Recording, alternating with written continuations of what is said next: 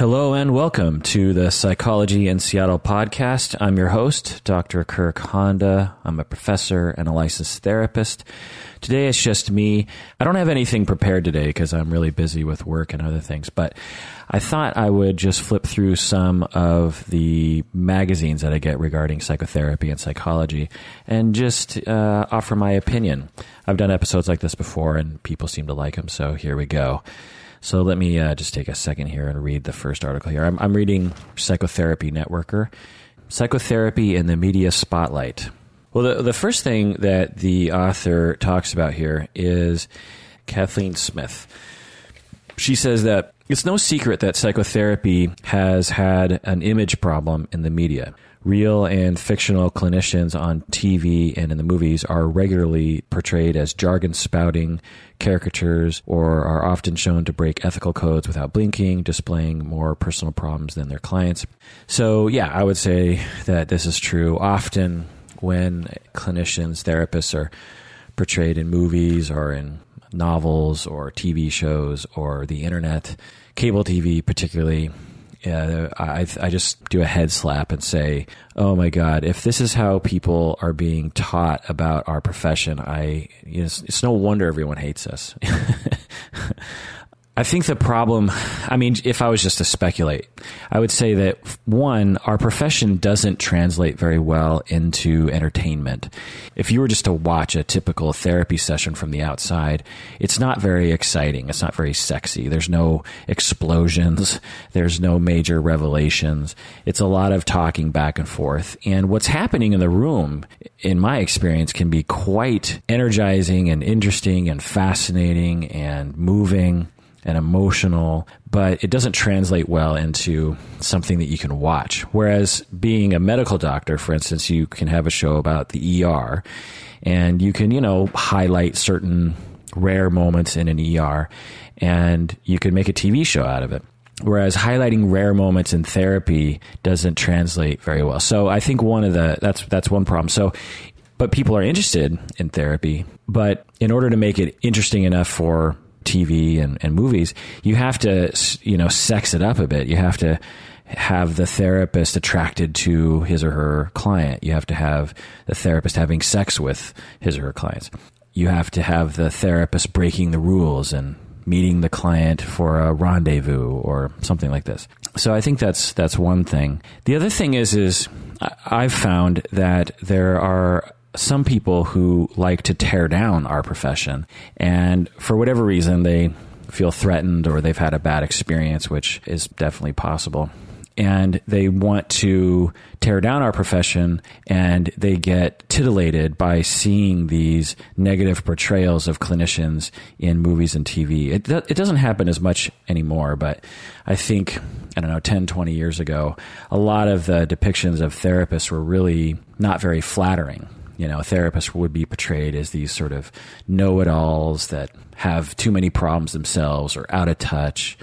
Choose whatever stereotype you have about therapists, and and these TV and movie depictions would really play that up. And I, I think it what it it pleases audiences when you give the audience a chance to really hate a group that they want to hate. And I think that that was part of it.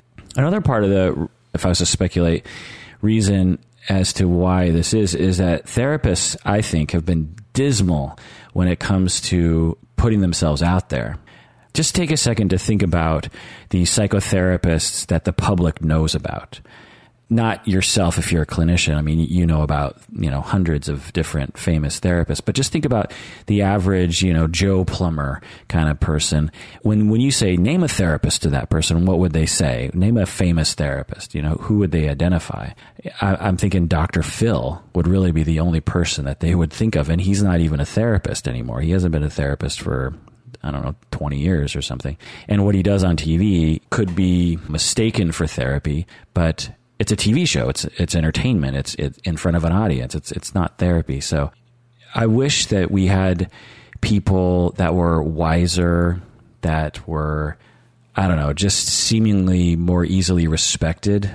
To some extent, I blame our industry for not putting forward someone that we want to put forward, but I don't know how exactly we would do that. Okay, let me get back to this magazine, see if there's any other things that trigger any rants. Okay, so I read a little bit of the rest of this article and it caused me to daydream a little bit. And I started thinking about something that happened to me last quarter as a professor. And I thought I'd just mention it.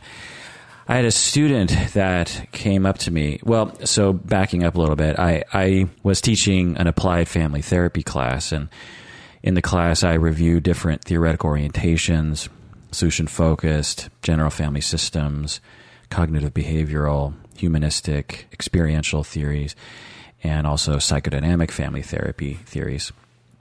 And uh, after I presented on the psychodynamic family therapy theory, a couple students, a number of students came up to me and said that they were surprised that they actually liked it.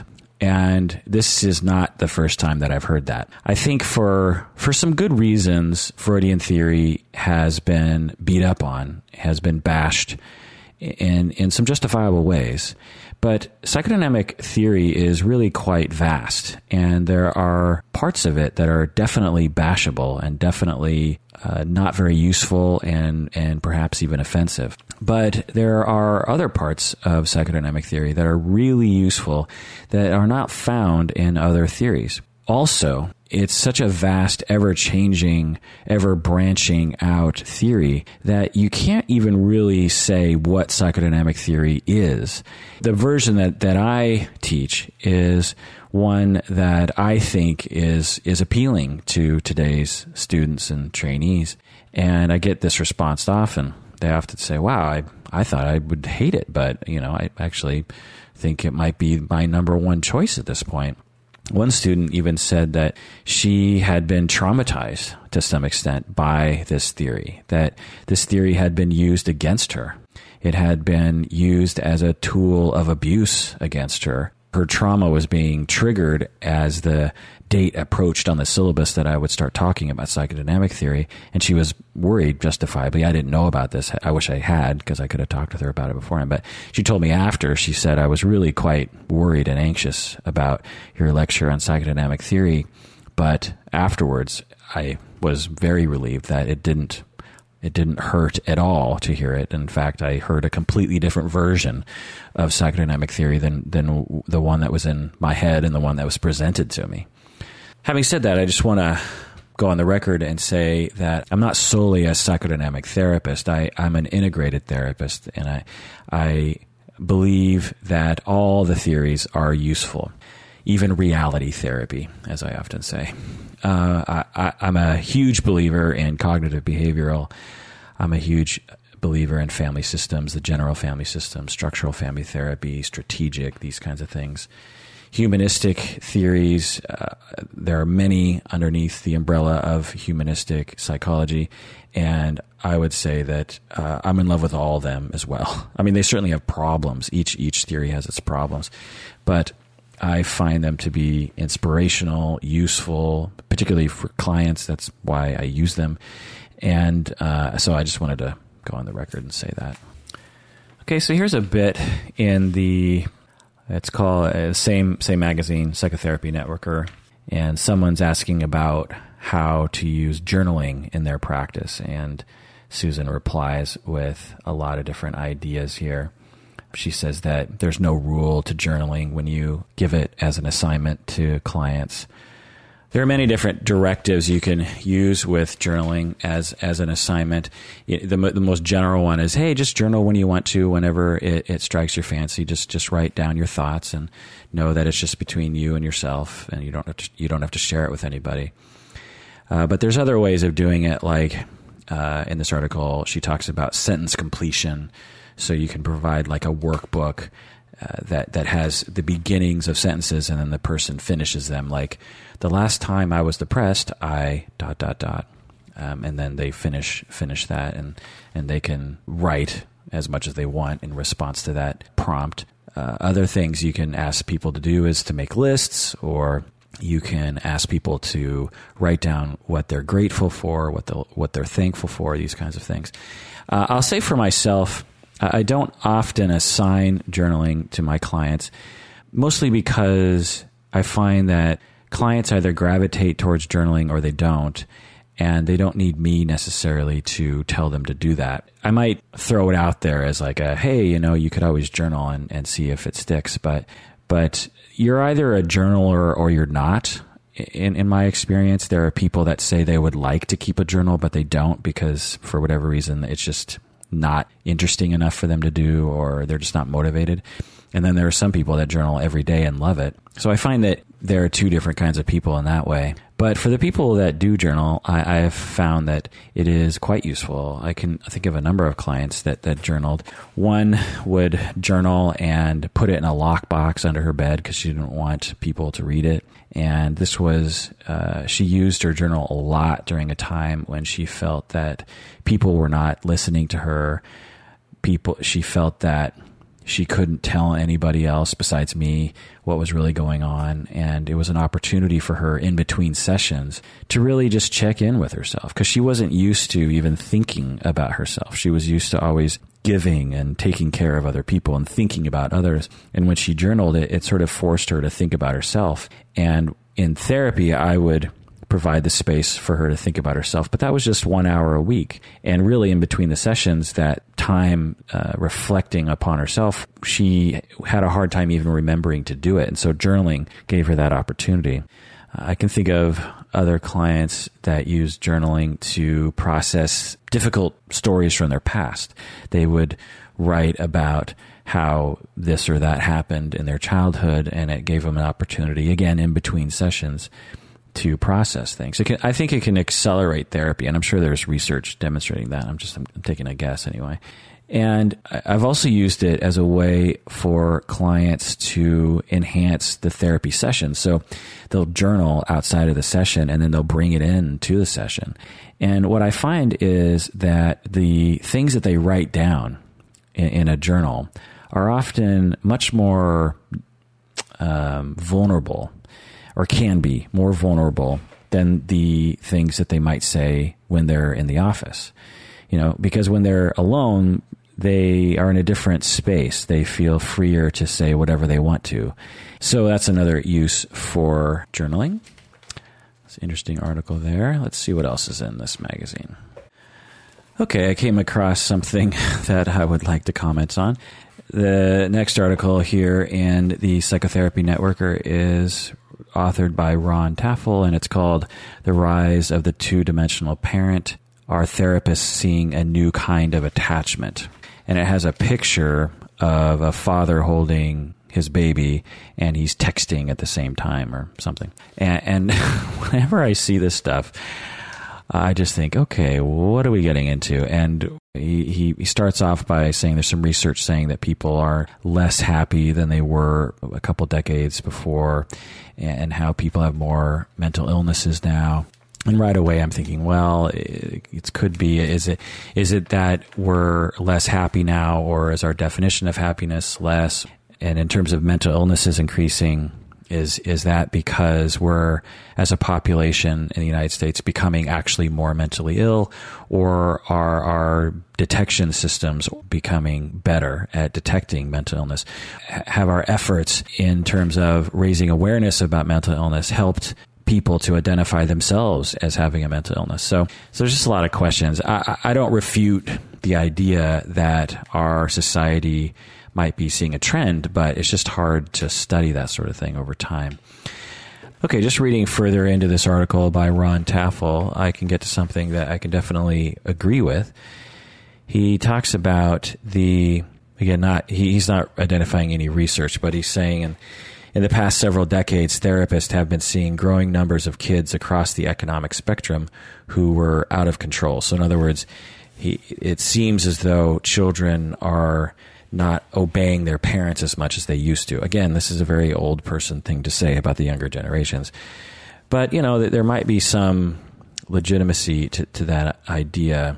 I don't know if it's true, though. I mean, when I think about my own anecdotal evidence, which again is just anecdotal, I don't know if it's true. I, the, of the youth that I see today, are they any more defiant than they were 20 years ago? I, I would say no, not in my experience. But I think that uh, he gets to some points that, that I think are something to keep in mind, which is that in the past, you would live in a neighborhood for a long time.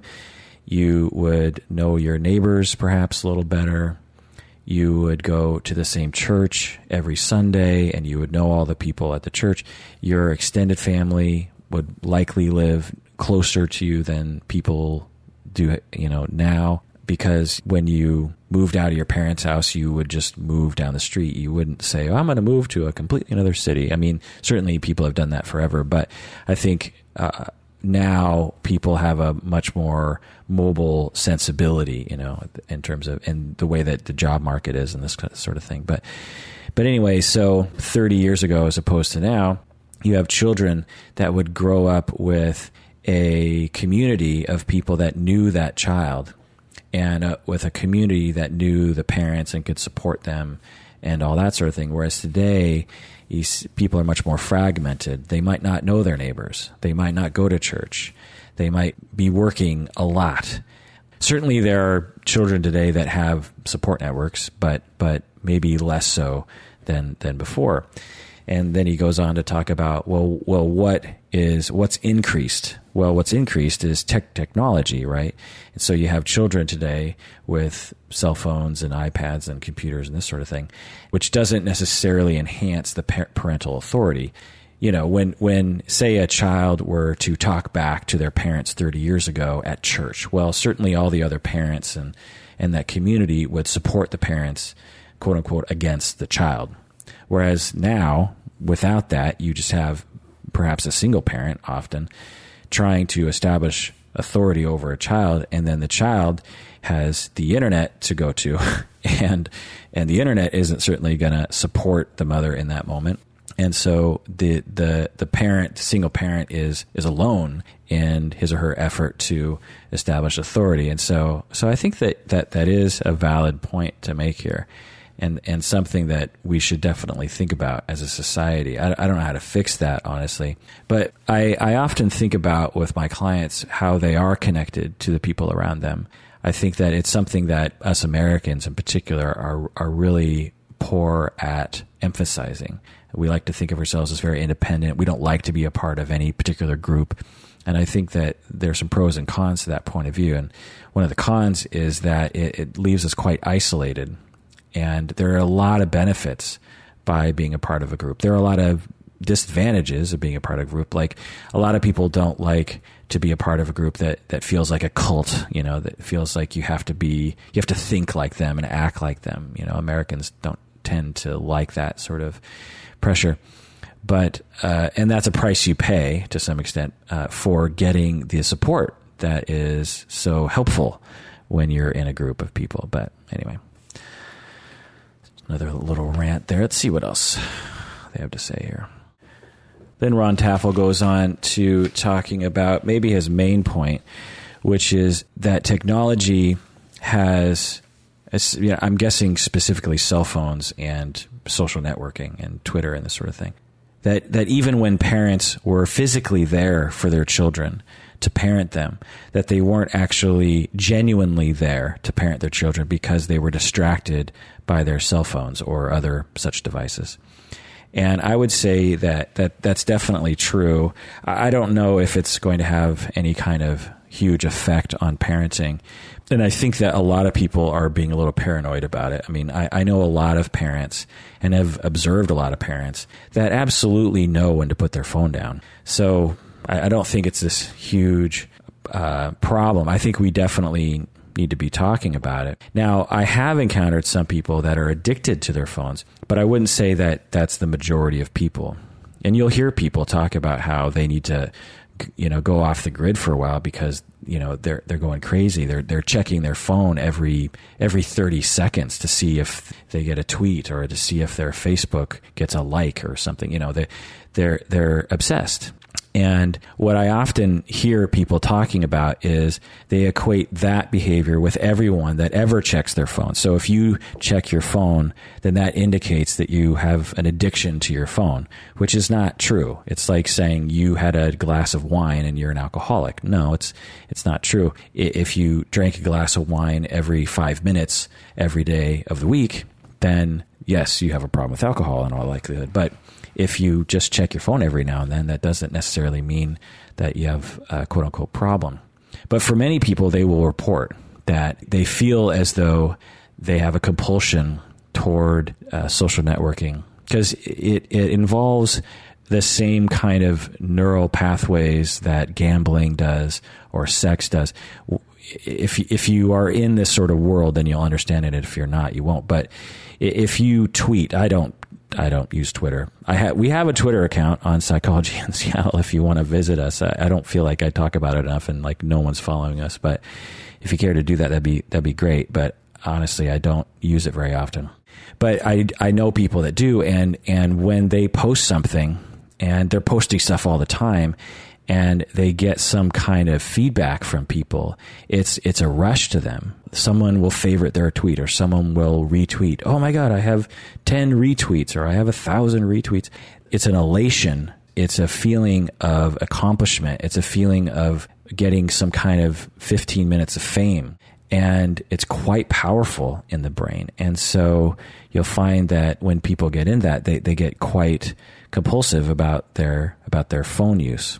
Not to say that if you had an experience like that, like say you were releasing a, an album, like you're in a band and you're releasing an album, and for a few days you're obsessed with checking your statistics. We wouldn't necessarily call that a problem because it's a short term issue and, and you're you're very interested in it. it. It'd be like you know you're running for office and you, you're checking the polls because you're you're very interested to see how that's going. So you know it's a complex issue. It's it's not like checking your phone every five minutes is a bad thing necessarily.